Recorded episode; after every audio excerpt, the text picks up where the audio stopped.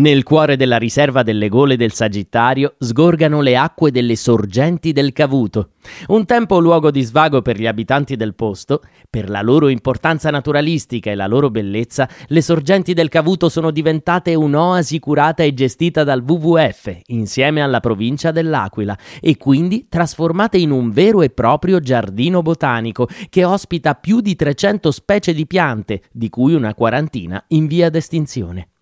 Il giardino è provvisto di un vivaio irrigato dal fiume Sagittario e dalle sorgenti del Cavuto.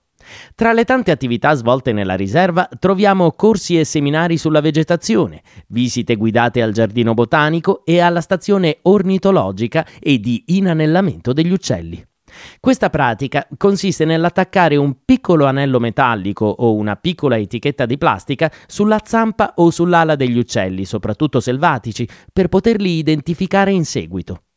All'interno dell'oasi troviamo un percorso di trekking facile e pianeggiante che corre lungo le rive del torrente Gizio, affluente del Sagittario.